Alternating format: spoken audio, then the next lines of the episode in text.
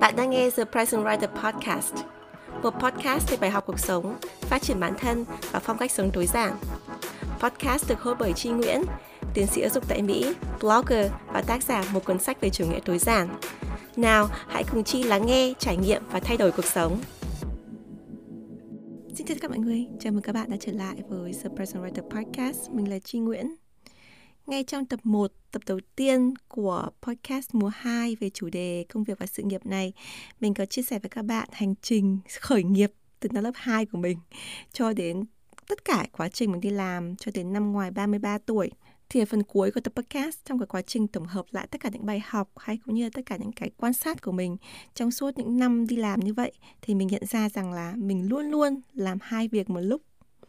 Ừ, có rất nhiều bạn cũng cảm thấy tâm đắc với cái nhận xét này và uh, có nhắn tin và hỏi mình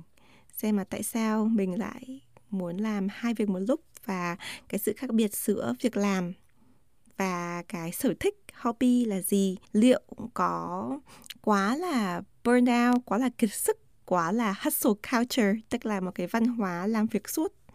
mà không có nghỉ ngơi khi mà mình làm hai việc một lúc như vậy không? Sự thật ấy là không chỉ mình làm hai việc cho bản thân mình mà trong suốt quá quá trình trưởng thành và phát triển cũng như là viết blog, làm YouTube, podcast thì mình luôn luôn khuyên các bạn nên xây dựng hai sự nghiệp song song. Sự nghiệp khác với là sở thích, là hobby và sự nghiệp thứ hai rất là nên xây dựng trên sở thích. Thế nhưng mà nó sẽ khác ở chỗ là sự nghiệp thứ hai sẽ kiếm được thu nhập. Cái sự khác biệt duy nhất giữa sự nghiệp, công việc và cái sở thích ấy là thu nhập thôi. Nếu bạn làm một cái gì đấy bạn thích mà bạn không có kiếm được tiền từ đó thì đấy là sở thích cũng không sao cả. Thực ra mình xây dựng The Present Writer trong 5 năm đầu hầu hết toàn là uh, sở thích của mình chứ mình không có kiếm được một đồng nào hết. Nhưng mà khi The Present Writer bắt đầu có thêm thu nhập thì đó đã trở thành một công việc thành sự nghiệp thứ hai của mình và mình dành rất nhiều thời gian và tâm trí cho nó. Khi mình đưa ra lời khuyên như vậy ấy, thì mình biết chắc chắn là sẽ có những bạn nghĩ rằng là các bạn không đủ điều kiện về um, thể chất hay là về khả năng hay gì đó khiến cho các bạn không thể làm được nhiều việc như vậy. Nhưng mà cái sự thật là làm hai công việc một lúc chưa chắc là đã làm nhiều hơn một công việc. Các bạn có hiểu không ạ? Tức là cái quỹ thời gian chỉ là 40 tiếng thôi 40 tiếng đi làm chẳng hạn. Khi bạn làm một công việc và choán hết 40 tiếng thì đấy là một công việc. Và khi bạn làm hai công việc hoặc là ba công việc nhưng mà nó cũng 40 tiếng như thế, thì cái khối lượng thời gian nó vẫn y nguyên. Nhưng mà mình làm hiệu năng hơn, làm hiệu quả hơn, mình làm linh động hơn, làm sao đấy thì mình có thể làm được hai công việc một lúc trong vòng quỹ thời gian 40 tiếng như vậy. Thì cái sự hy sinh mà các bạn đang sợ ví dụ như là sức khỏe này, thời gian này, rồi là nguồn lực này, nó chưa chắc đã phải đánh đổi nhiều như thế. Thì trong tập podcast ngày hôm nay mình muốn chia sẻ cái câu chuyện cá nhân của mình, tại sao mình quyết định là mình sẽ luôn luôn làm hai việc một lúc và tại sao đối với mình cái điều này nó rất là quan trọng cho các bạn trẻ và đặc biệt là những bạn mà có cái đam mê thành công và phát triển lớn trong sự nghiệp của mình tại sao làm hai công việc sẽ tốt hơn làm một công việc và đôi khi làm hai công việc lại khiến cho mình đỡ stress hơn là một công việc. Thế vậy mình hãy cùng nghe tập podcast ngày hôm nay nhé.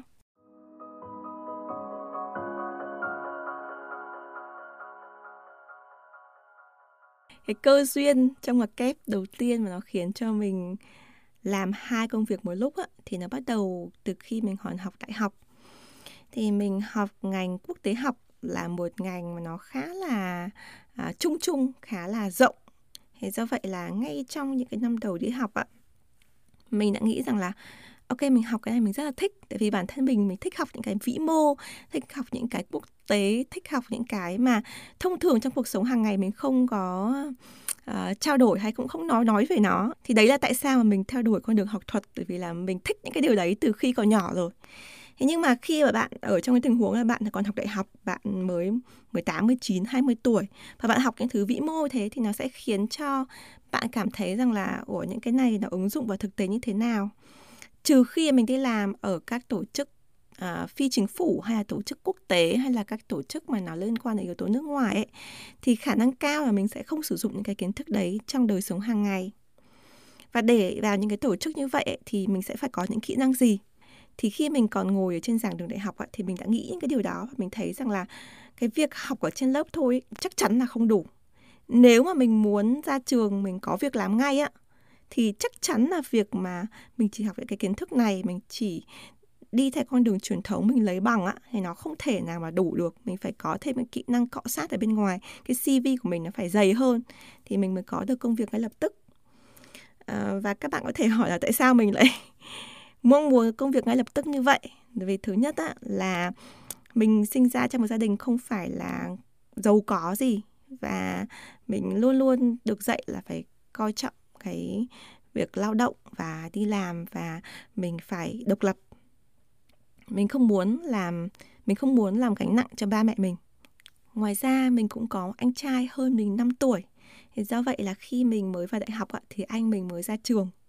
Và mình chứng kiến quá trình mà anh mình đi tìm việc và thay đổi những vị trí khác nhau cũng như là um, cố gắng tìm kiếm những cái mối quan hệ trong gia đình bố mẹ này hay là làm sao đấy thì mình tìm được một công việc phù hợp.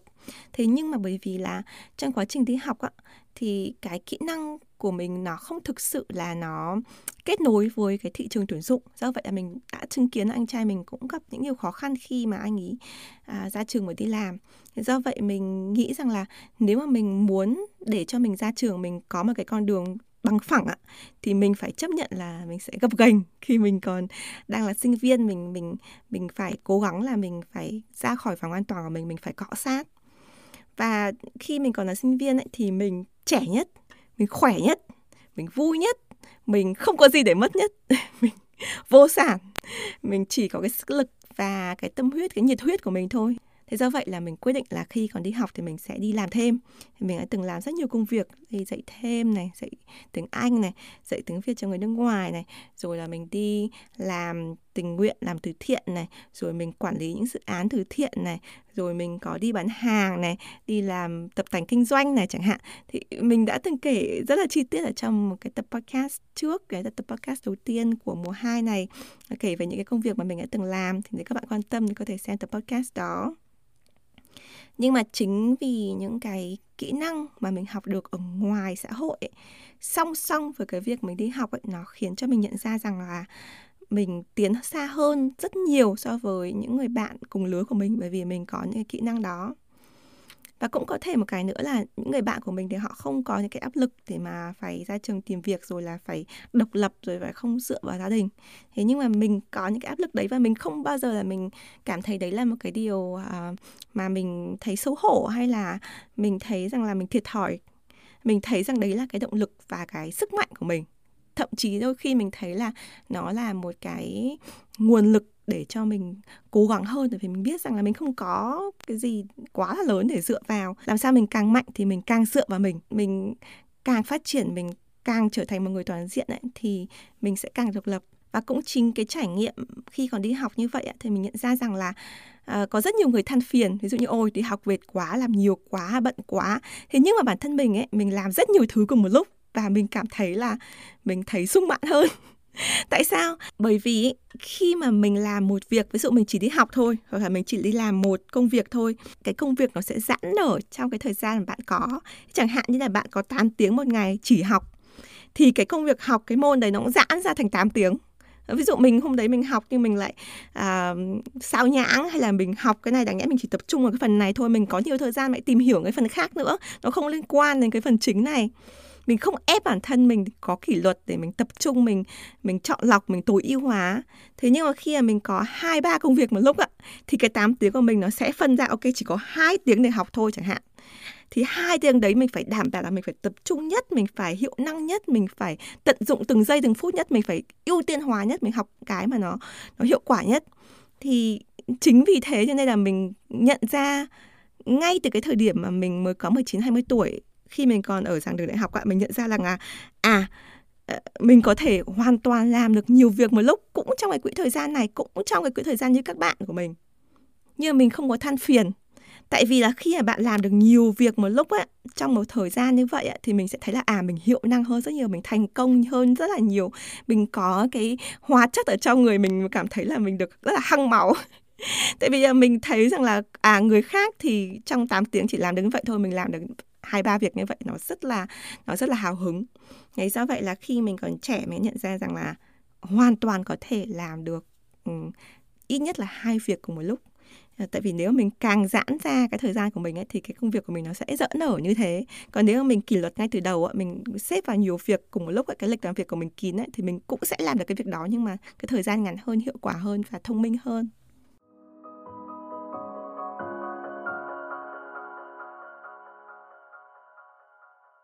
Thì trong suốt cái quá trình về sau này khi mình trưởng thành, phát triển và mình đi du học thì mình vẫn luôn luôn duy trì cái chế độ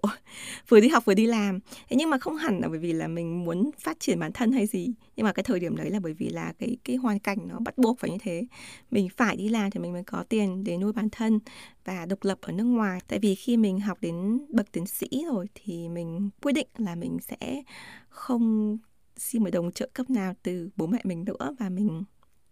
sẽ làm sao đấy để mình độc lập sống ở nước ngoài chỉ bằng cái sức lao động và đôi bàn tay khối óc của mình thôi. Do vậy là có rất nhiều cái dạng khó khăn. Ví dụ như là mùa hè chẳng hạn. Mùa hè thì mình không có công việc ở trường, tại vì là trường thì cái um, năm học nó có 9 tháng. Do vậy 3 tháng hè thì mình không có thu nhập. Do vậy là mình đã phải làm rất nhiều việc khác nhau trong mùa hè. Hoặc là mình cố gắng mình uh, xin giáo sư cho kéo dài cái thời gian làm việc tới mùa hè để mình có thể chi trả được. Nhưng mà mình đã quyết tâm là dù khó khăn đến đâu dù mình có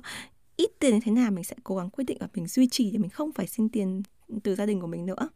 Thì đấy là cái sinh tồn nó khiến cho mình à, phải làm hai việc thế nhưng mà có một cái sự kiện nó xảy ra vào năm khoảng thứ tư khi mình học tiến sĩ mà nó thực sự nó đã in hẳn trong đầu của mình cái ý tưởng là phải làm hai việc. Kể cả khi mình đã có một công việc trong mơ rồi, thì cái sự nghiệp thứ hai cũng vô cùng vô cùng quan trọng. Thì mình sẽ kể cho các bạn cái câu chuyện này một câu chuyện rất là cá nhân của mình. Khi mình học đến năm thứ tư bậc tiến sĩ thì mình được chọn ở trong chương trình của mình là sinh viên đại diện thì sinh viên đại diện ấy là một sinh viên mà mình sẽ ngồi ở trong các cái cuộc họp hội đồng giáo sư. Thì ví dụ như ở trong khoa có khoảng độ 15 20 sinh viên đi thì một sinh viên được chọn đấy thì sẽ coi như là đại diện cho uh, hội sinh viên để ngồi đấy để lắng nghe những cái việc đã và đang diễn ra trong khoa để đưa ra ý kiến góp ý từ khía cạnh của nghiên cứu sinh ví dụ như mình hồi đó. Thì các giáo sư sẽ bàn công việc y hệt như là họ họp bình thường tức là à, mình được dự vào cái cuộc họp cao cấp ấy. Nhưng mà chỉ đến cái đoạn mà giáo sư bàn về những cái cá nhân ví dụ như bàn về chi bàn về x y z thì đấy thì mình sẽ phải uh, ra khỏi cái buổi họp. Bởi vì đấy là những cái thông tin cá nhân của những người bạn đồng khóa với mình thì mình không được nghe. Nhưng mà mình được nghe tất cả những cái việc ừ, từ cao cấp nhất đến uh, khẩn cấp nhất ở trong khoa của mình đối với cái giáo sư. Và cái quá trình mà tham gia cái buổi họp đấy nó rất là quan trọng với mình ở thời điểm đấy. Bởi vì là ờ, ở năm thứ tư khi mình là nghiên cứu sinh ấy, thì mình đã có cái suy nghĩ rằng là cái công việc trong mơ mình muốn làm là mình muốn trở thành giáo sư đại học. Trước đó thì mình có rất nhiều cái suy nghĩ à mình muốn làm ở tổ chức này rồi mình muốn làm ở những cái trung tâm nghiên cứu này rồi mình muốn quay lại Việt Nam để đi làm này rồi mình muốn thế này thế kia. Thế nhưng mà sẽ khoảng đến năm thứ tư ấy, thì cái đam mê nghiên cứu cũng như là cái việc mà đứng ở trên giảng đường giảng dạy ấy, nó khiến cho mình nhận ra rằng là mình sinh ra để làm công việc này. Và mình cực kỳ cực kỳ là muốn uh, có cái sự nghiệp trở thành giáo sư đại học và đặc biệt là trở thành giáo sư đại học tại Mỹ. Vì là khi mình ở Mỹ thì mình thấy rằng là có rất nhiều nguồn lực. Mình có thể nghiên cứu giáo dục và mình có thể mang lại rất nhiều cái tầm ảnh hưởng cho Việt Nam. Nên cái phần này mình không có thời gian để mình chia sẻ cụ thể à, như mình đã từng chia sẻ trong một cái video ở trên YouTube Q&A cũng như là cái video chia sẻ khi mình có cái ước mơ thành sự thật khi mình trở thành giáo sư thì nếu mà các bạn quan tâm có thể theo dõi thêm. Thế nhưng mà trở lại cái câu chuyện đi họp ở trong hội đồng giáo sư ấy, thì cái việc là mình ngồi hội đồng ấy nó khiến cho mình có cái nhìn bên trong gọi là insider ở trong cái hệ thống giáo sư. Tại vì khi mình đi học thì mình chỉ là sinh viên, mình chỉ là học viên thôi, mình chỉ là người đi học thôi, chứ mình đâu có biết được là giáo sư họ làm việc như thế nào. Tức là mình không nhìn được cái cạnh của một ừ, người đi làm, mình không phải là đồng nghiệp của giáo sư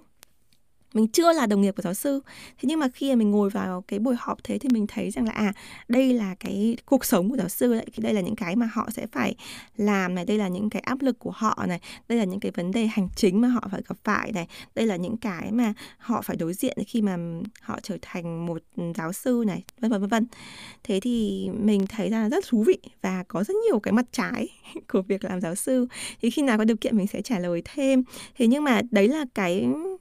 kinh nghiệm rất là thú vị bởi vì là nếu mình không ngồi những cái buổi thấy thì sao mình biết được mặt trái mình không thể mà biết được mình chỉ thấy là à, giáo sư nghiên cứu rồi đi lên giảng đường giảng dạy chấm hết thôi mình đâu có biết được những cái à, bên trong những cái nỗ lực của cái người ở vị trí như thế này. Thì trong một buổi họp mà giáo sư hướng dẫn của mình chủ trì và mình đã từng kể trong một cái tập podcast trước á, là giáo sư hướng dẫn của mình là một người cực kỳ cực kỳ à, có ảnh hưởng trong cuộc đời của mình thầy rất là nhân hậu rất là thông minh rất là có cái tầm ảnh hưởng ở trong giới học thuật ở mỹ.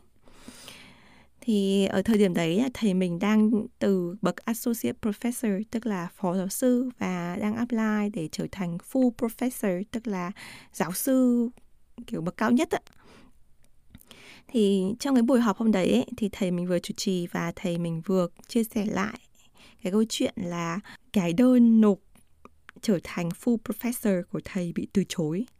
Và wow đấy là một cái mà nó cú sốc cực kỳ lớn đối với mình luôn á. Tại vì là mình cái thời điểm đấy là trợ lý nghiên cứu cho thầy ấy, thì chính mình là người mà tổng hợp cái thông tin của thầy để xây dựng cái cái bộ hồ sơ cho thầy nộp. Và mình thấy rằng là thực sự không có ai mà qualify xứng đáng như thầy của mình cả. Cái nghiên cứu của thầy ấy, hàng trang hàng trang hàng trang. Thì riêng cái việc mà nạp cái cái cái cái CV của thầy vào cái profile ở trường để mà hoàn thành cái bộ hồ sơ chỉ riêng cái phần nghiên cứu á mình mất hai ngày bạn ạ. Hai ngày liền. Mà bạn tưởng tượng là hai ngày như thế thì nó đáng bao nhiêu năm tháng mà thầy mình nghiên cứu mà một người cực kỳ cực kỳ uyên bác dạy học thì cũng được đánh giá rất là cao và thầy mình cũng làm rất nhiều cái công việc cho nhà trường. Thế nhưng mà vì những cái lỗi nhỏ nho, rất là nho nhỏ thôi, thì ví dụ chưa chuẩn bị xong giấy tờ hay là cái gì mình không nhớ cụ thể nhưng mà một cái cái cái rất là nhỏ và cũng có thể liên quan trong này là cái sự đấu đá nội bộ nào đấy, nên khiến cho thầy mình bị từ chối ở cái thời điểm đấy. Thì bây giờ thầy mình đã được làm full professor rồi, thì sau đó thầy mình có nộp lại một lần nữa. Thế nhưng mà thầy mình lấy cái câu chuyện này ra không phải là để cay cú ở trong cái buổi họp hôm đấy á, thầy mình mới nói rằng là cái hệ thống mà uh, người ta gọi là tenure promotion tức là cái hệ thống mà để uh, thăng cấp cho giáo sư ở trường ấy, nó thực sự có lỗi rất là lớn tại vì là khi mà thầy mình nộp từ phó giáo sư associate professor sang professor thì thầy có thể nộp thành nhiều lần. Thế nhưng mà nếu mà một người mà từ giáo sư bậc 1 như mình hiện tại là assistant professor mà lên associate professor thì chỉ được một lần thôi. Nếu mà mình bị từ chối thì coi như là mình bị mất việc luôn á. Thế do vậy là khi mà người ta từ chối chỉ vì những cái nhỏ nhặt như thế nó ảnh hưởng rất lớn tới cái sự nghiệp của một con người cái cái cống hiến của họ và đặc biệt là cái sức khỏe tinh thần của họ. Thì thầy mình rất là à, có cái nhiệt huyết về cái chủ đề này và thầy mình nói rất rất là nhiều về những cái cống hiến của thầy những cái đóng góp và thầy không thể tưởng tượng tại sao chỉ vì những cái nội bộ rồi là những cái uh, nhỏ nhặt như vậy mà người ta có thể từ chối một người mà có tầm ảnh hưởng và một người mà công hiến cho uh, nhà trường như vậy. Thì ở trong cái buổi như vậy á, thì tất cả các giáo sư đều cảm thấy phẫn nộ thực sự phải dùng cái từ phẫn nộ ấy, tại vì là thầy mình là chủ nhiệm chương trình một người mà kể cả bạn có không thích thầy chăng nữa cũng phải công nhận là thầy mình hoàn toàn xứng đáng để trở thành full professor. Ở cái thời điểm đấy chứ chưa nói đến thời điểm hiện tại thì trong đó có một giáo sư à, lớn tuổi mình vẫn còn nhớ là à, thầy có nói rằng là ừ, ngày xưa ấy, khi mà thầy có nộp và cũng bị từ chối chỉ vì cái lý do nội bộ có một ai đấy ở trong cái hội đồng mà không thực sự là à, thích thầy ấy thì à, đã bỏ phiếu là không đồng tình. Thì thầy nói rằng là cái lần bị từ chối như vậy đã khiến cho thầy đột ngột là bị rơi vào cái cơn khủng hoảng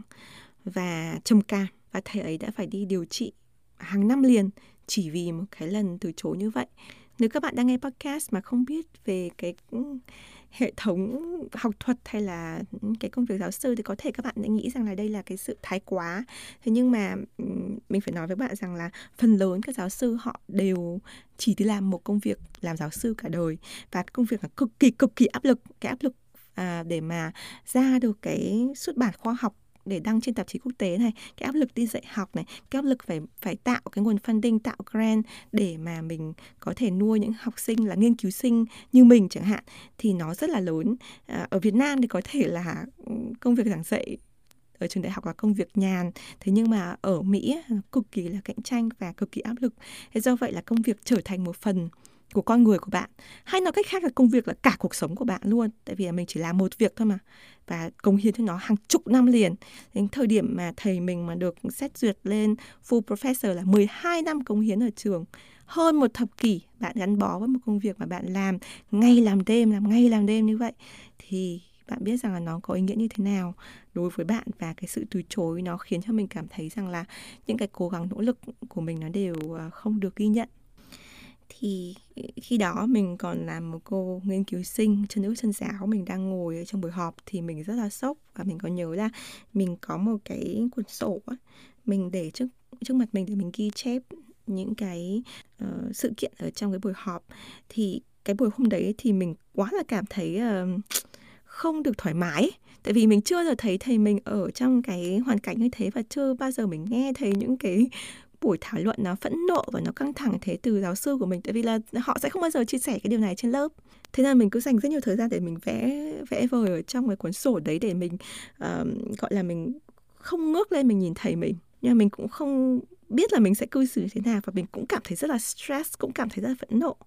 Và sau khi nghe mọi người trao đổi như vậy thì mình còn nhớ là mình viết ở trên lề của cái cuốn sổ của mình là không bao giờ chỉ làm giáo sư không bao giờ chỉ làm giáo sư. Tại sao? Bởi vì mình nhận ra rằng là cái công việc làm giáo sư đại học là công việc trong mơ, công việc mơ ước của mình. Nhưng mà đấy, cái cái cái tấm gương nhãn tiền trước mặt mình là như thế. Người ta cống hiến cả cuộc đời thế mà chỉ vì một cái cú như thế mà khiến cho người ta suy sụp như thế thì không bao giờ chỉ gắn phải công việc này kể cả nó là cái công việc của mình đam mê đến bao nhiêu mình cũng không thể chỉ gắn bản thân mình vào cái này. Bởi vì nếu mà mình chỉ làm một việc như mình nói nó trở thành cuộc sống của mình nó là cả cái sự nghiệp mà cả cuộc đời của mình. Một khi nó bị sập nó ảnh hưởng rất lớn đến cái cái sức khỏe tinh thần của mình nó khiến cho mình cảm thấy là cái thế giới của mình nó bị rung chuyển. Mình có hơn một sự nghiệp thì mình sẽ vững chắc hơn và mình sẽ luôn luôn có thể uh, có những cái option có những cái lựa chọn khác thì đấy là cái lựa chọn của mình. Ngay cái ngày hôm đấy khi mình viết vào cuốn sổ của mình mình nói là cả cuộc đời sau này mình sẽ tiếp tục đi theo con đường là mình xây dựng sự nghiệp thứ hai. Mặc dù mình rất là muốn trở thành giáo sư đại học, nhưng đây sẽ không phải là công việc duy nhất của mình.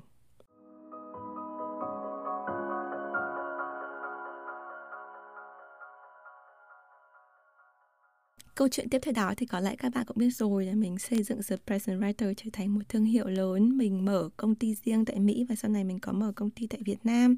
Và mình có ra sách rồi mình cũng có tạo ra những cái nguồn thu nhập khác nhau cho bản thân mình uh, trong và ngoài The Present Writer cũng như trong và ngoài công việc chính của mình hiện tại là giáo sư đại học. Tức là sau cái quyết định năm đó thì mình luôn luôn đi theo con đường mà hai sự nghiệp và mình chắc chắn là trong cuộc đời sau này của mình, dù mình có làm gì, dù có trở thành giáo sư đại học nữa, cả đời hay không, hay là mình trở thành một người viết, hay là sáng tạo nội dung nhưng mình sẽ không bao giờ chỉ làm một công việc. Tới đây thì các bạn có thể nghĩ rằng là, ok, thì các bạn đã từng nghe những cái lời khuyên là, ok, mình sẽ có một công việc chính và một cái sở thích, đúng không ạ? Thế ví dụ như là mình đi làm ngân hàng chẳng hạn, thì có sở thích là ca nhạc đấy có phải là một cái công việc uh, sự nghiệp thứ hai không? Thì mình muốn nói với các bạn rằng là ai cũng nên có những cái sở thích. Ví dụ như là đọc sách nghe nhạc này à, xem phim này đi chơi gia đình này rồi là đi du lịch vân vân. Ai cũng nên có những sở thích và mình cảm thấy rất là vui. Nếu các bạn có một cái sở thích nào đấy bạn có thể làm được hàng ngày hoặc là những cái thời gian rỗi. Thế nhưng mà cái sự khác biệt giữa sở thích và sự nghiệp ấy, như mẹ nói từ đầu tập podcast ấy, là nó ở cái khía cạnh là thu nhập. Nếu mà bạn làm điều gì bạn thích á, mà không mang lại thu nhập ấy, thì đấy là sở thích. Có sở thích là một điều rất là tuyệt vời không có cái gì mà đáng phải phàn nàn với nó cả. Thế nhưng mà nếu mà bạn muốn xây dựng một sự nghiệp thứ hai thì cái sở thích đấy nó phải có thể monetize hay còn gọi là nó có thể làm ra được tiền nó phải mang lại cái thu nhập nào đấy cho bạn. Thì nói đây thì mình biết là sẽ có rất nhiều bạn nói rằng là ô nhưng mà nếu mà cái sở thích của mình mà nó kiếm được tiền hay là nó có cái dính cái đồng tiền và sở thích ấy, thì nó không phải là cái sở thích trong sáng nữa trong ngoặc kép. Bởi vì là nếu mà nó đã là có tiền rồi thì nó sẽ trở thành một công việc thì nó không phải là sở thích nữa. thì mình muốn nói với các bạn rằng là một con người có thể có rất nhiều sở thích. À, bản thân mình thì mình có rất nhiều sở thích. Ví dụ mình thích vẽ truyện tranh chẳng hạn. Nhưng mà mình mình chưa hoặc là mình sẽ không à, kiếm thu nhập từ việc vẽ truyện tranh bởi vì là mình chỉ thích nó là hiện tại mình chỉ thích nó là một phần của cái sở thích của mình thôi hay là mình có những sở thích đọc sách chẳng hạn thì nó sẽ không phải là một cái gì đấy mà nó có thể kiếm lại được thu nhập nhưng mà nó sẽ phát triển bản thân mình giúp cho mình trở thành một người tốt hơn giỏi hơn thành công hơn chẳng hạn. Thế nhưng mà có những cái sở thích ấy thì mình rất là nên uh, phát triển nó thành một cái sự nghiệp thứ hai. Và không phải là cứ kiếm được tiền ấy có nghĩa là không trong sáng. Mình thấy là cái suy nghĩ là nó rất là in hẳn và rất nhiều bạn và đặc biệt những bạn làm sáng tạo, đặc biệt là những cái bạn làm sáng tạo về cái khía cạnh viết lách hay là tâm sự, những cái mà liên quan đến cái tâm hồn và đam mê như mình ạ. Thì các bạn luôn nghĩ rằng là, ô, bây giờ mình có kiếm được thu nhập thì người ta sẽ nghĩ rằng là mình làm cái việc này là vì tiền. Thế nhưng mà nếu bạn không có tiền á, thì cũng rất là khó để bạn có thể duy trì cái đam mê đấy được lâu dài và có tầm ảnh hưởng cái keyword đây là tầm ảnh hưởng, mang lại giá trị không chỉ cho bạn mà còn cho cộng đồng. Nếu mà cái giá trị của cái công việc bạn làm ấy, cái việc sở thích đấy nó chỉ mang lại cái cái tầm ảnh hưởng cho bạn và cái thú vui của bạn. Ví dụ như mình đã nói vừa rồi là vẽ truyện tranh này, đọc sách này chẳng hạn, nó chỉ mang lại tầm ảnh hưởng cho mình, cái giá trị cho mình thôi, thì nó sẽ không bao giờ kiếm được tiền. Mình chỉ kiếm được tiền khi những cái gì mình làm, cái sở thích của mình nó mang lại tầm ảnh hưởng cho người khác và mang lại giá trị cho người khác, thì cái cái phần dành cho người khác ấy mới là cái mà khiến cho người ta à, sẵn sàng để có thể trả cho mình. Người ta có thể không trực tiếp phải trả trực tiếp cho mình ví dụ như bạn không phải bán một cái sản phẩm ở đấy. Nhưng mà ví dụ như là mình làm video trên youtube chẳng hạn bạn thích làm video trên YouTube thì đấy là đam mê của bạn. Thì YouTube thông qua những cái nhà quảng cáo thì có thể trả tiền cho bạn để bạn tiếp tục mang cái tầm ảnh hưởng và cái giá trị cho cộng đồng. Nhưng nếu mà bạn chỉ làm cái video kiểu như là cho gia đình, quay con bạn hay là quay bạn sinh nhật, hay tổ chức cái gì đấy thôi ấy, mà nó không có một cái ảnh hưởng nào đấy, một cái giá trị, ít nhất là cái giá trị giải trí cho cộng đồng ấy, thì chắc chắn là mình sẽ không kiếm được thu nhập. Và vì thế mình sẽ không có thể duy trì được cái kênh của mình lâu dài và ổn định. Có sự khác nhau rất là lớn giữa việc là mình sell out, mình mình bán bản thân mình, bán cái cái cái đam mê của mình để lấy tiền. Và giữa cái việc là mình kiếm được thu nhập để mình duy trì cái đam mê của mình, để mình phát triển cái đam mê của mình vươn tới cộng đồng lớn hơn. Thành thực mà nói, trong cái hành trình làm the present writer của mình á, thì mình thấy á, cái thời điểm trước khi mình có được thu nhập ấy, thì mình làm tất cả với đam mê, tất cả với cái cái cháy bỏng của mình và rất là trong sáng, cực kỳ trong sáng vì mình không không có một đồng lợi nhuận nào. Nhưng mà chính vì cái tư duy hạn chế là mình không muốn kiếm tiền ấy, nó khiến cho cái nội dung của mình hạn chế rất là nhiều. Mình chắc chắn là không thể có kênh youtube và không có cái podcast như ngày hôm nay nếu mà mình không mở rộng cái kênh The Present Writer và có thêm những nguồn thu nhập để mình đầu tư trở lại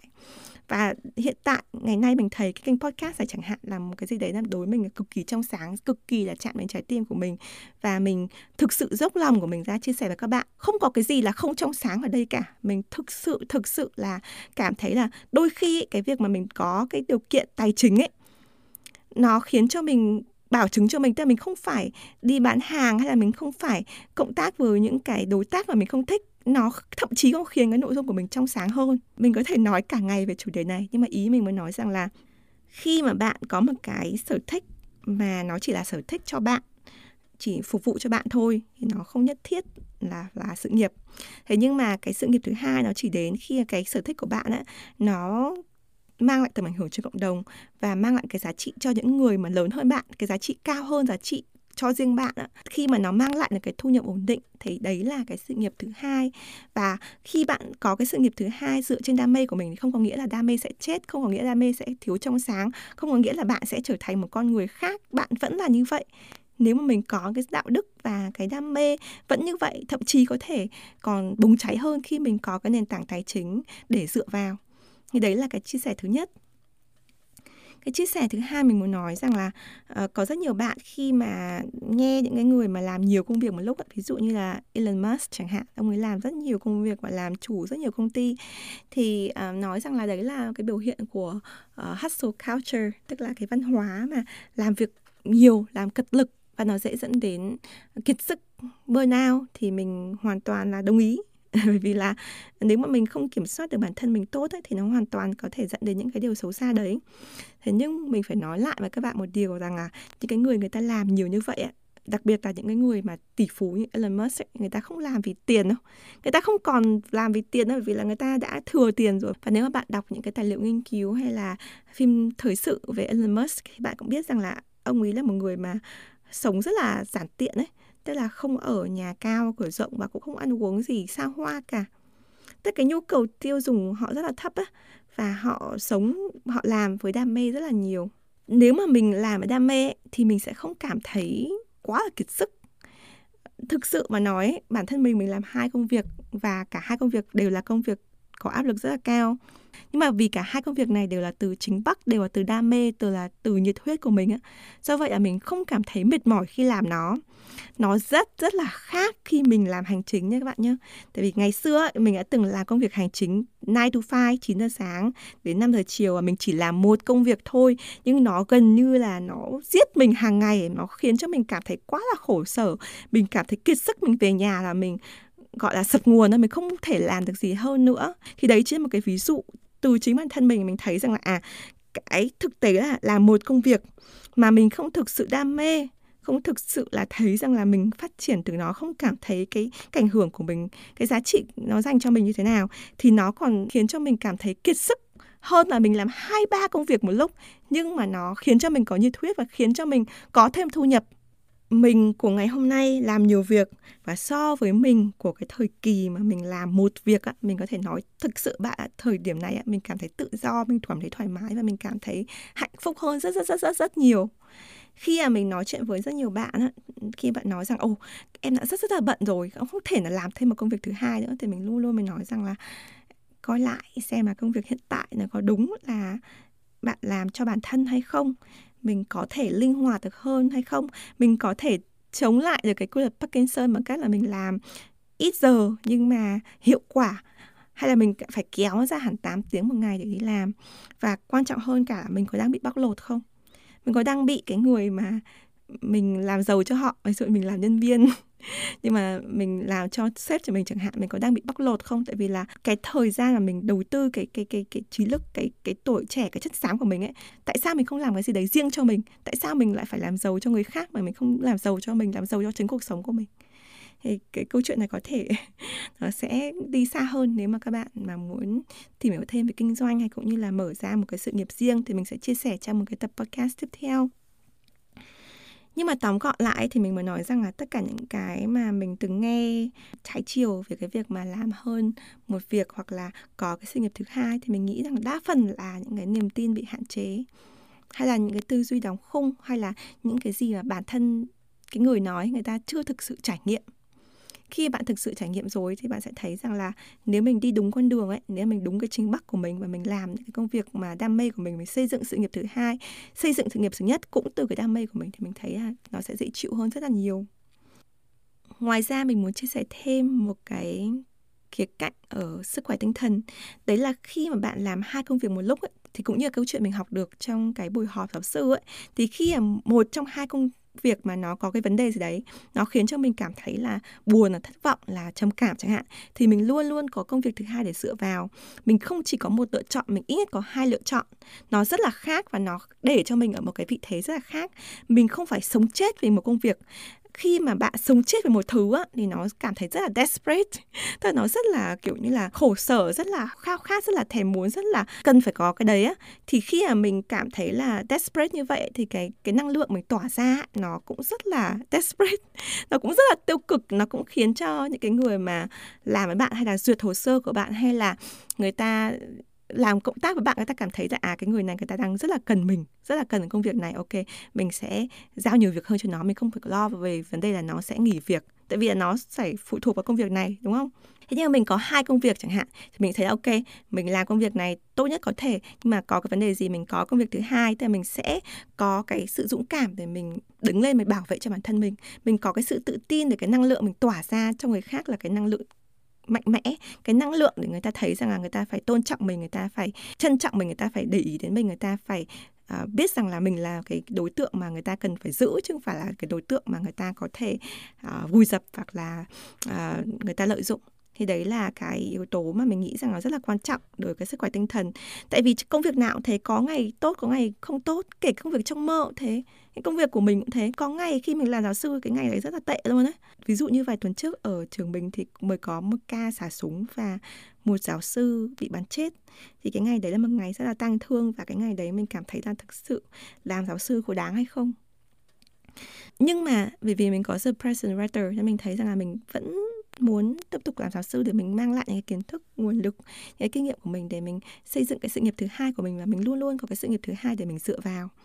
Nhưng cũng có những cái hôm mà the present writer cũng khiến cho mình rất đau đầu ví dụ những hôm mà có những cái điều gì đấy mà xảy ra không như dự tính. Ví dụ như là uh, những cái content mình đã làm rồi bị lỗi này chẳng hạn hay là gặp phải những cái comment tiêu cực này hay là những cái người mà cố tình biêu xấu mình trong khi đấy là mình chỉ muốn mang lại những cái giá trị tốt cho cộng đồng thôi chẳng hạn. Vậy cho nên là những cái giây phút như thế thì mình cảm thấy là mình không muốn làm the present writer nữa. Thế nhưng mình nghĩ rằng, ok, không sao hết. Nếu mình không làm thì mình vẫn có cái công việc chính của mình, cũng là công việc trong mơ của mình và cái nguồn thu nhập ổn định. Mình hoàn toàn có thể bỏ tất cả. Podcast, youtube, blog, mình ngày mai mình biến mất. Cuộc sống của mình cũng không có nhiều thay đổi.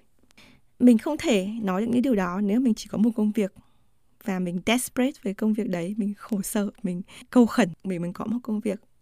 Thì khi mà mình có hai công việc á, thì lúc nào buồn á, thì mình luôn luôn có thể chuyển sang công việc thứ hai. Và mình luôn luôn mình biết rằng là mình có cái chỗ dựa, mình có cái sự an toàn. Thì đấy là cái điều mình nghĩ nó rất rất rất quan trọng. Tại sao ai cũng nên có một sự nghiệp thứ hai?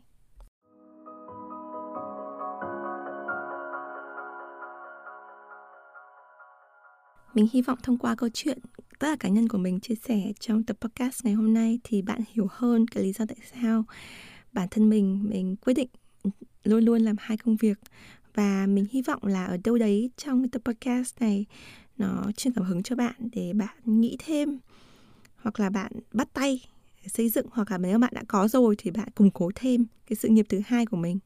Sự nghiệp thứ hai không cần phải quá to tát. Ví dụ như là bạn không nhất thiết phải xây dựng một cái thương hiệu như mình mà bạn có thể bắt đầu bằng việc là ví dụ bán hàng online chẳng hạn hay là làm cái gì đấy thủ công hay là làm cây cảnh bán trái cây chẳng hạn. Hay là mình có bạn của mình mở shop những cái đồ phụ kiện cho thú cưng chẳng hạn. Hay là bạn làm những cái sản phẩm uh, số ví dụ như là uh, template hay là những cái nội dung ở trên mạng chẳng hạn. Hay là những cái tệp tin mà có giá trị ví dụ như là cái thông tin tìm việc này thu học này có thể download được này hay là bạn cũng có thể viết sách hoặc là bạn cũng có thể viết blog hoặc là bạn cũng có thể làm uh, cái gì đấy mà khi còn nhỏ bạn rất rất rất muốn làm. Thế nhưng mà dòng đời xô đẩy bố mẹ nói qua nói lại rồi ai đó nghĩ gì về mình thế mình đang đi theo con đường chính thống hiện tại của mình. Thì biết đâu đấy đây là cái nguồn động lực để bạn theo đuổi cái đam mê và biến đam mê trở thành sự nghiệp thứ hai còn đối với những bạn trẻ mà chưa bắt đầu sự nghiệp thứ nhất á,